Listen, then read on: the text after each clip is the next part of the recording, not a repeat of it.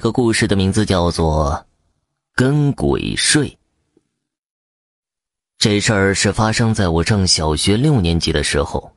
有一天，家里来了个远方亲戚，听妈妈说他是做服装生意的，刚好到我们这边进货，就来看看我们家。当时他也还年轻，也就二十多岁，但是我对他没什么印象。他在我们家住了一个晚上。第二天便离开了。姐姐因为对他也不熟悉，就去同学家睡了。他当然也就睡在姐姐的房间了。第二天吃午饭的时候，他问姐姐：“是不是姐姐后来又和他睡一块儿了？”姐姐说：“他在同学那里睡的。”接下来他的话让我们着实寒了。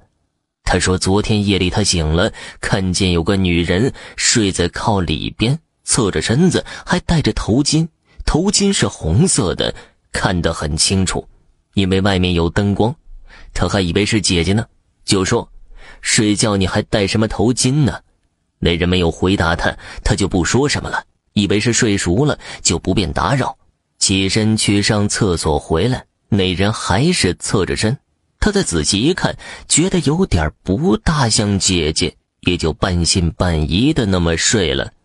记得他还对那女人说了一句：“床很宽，你没必要靠着墙睡。”那人还是不理他。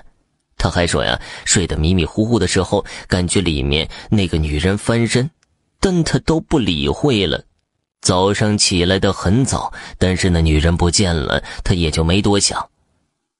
这个事情让我们很害怕。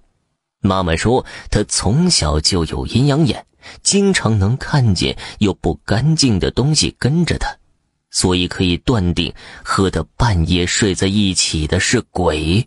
她后来想想自己，也承认那就是跟着来的鬼。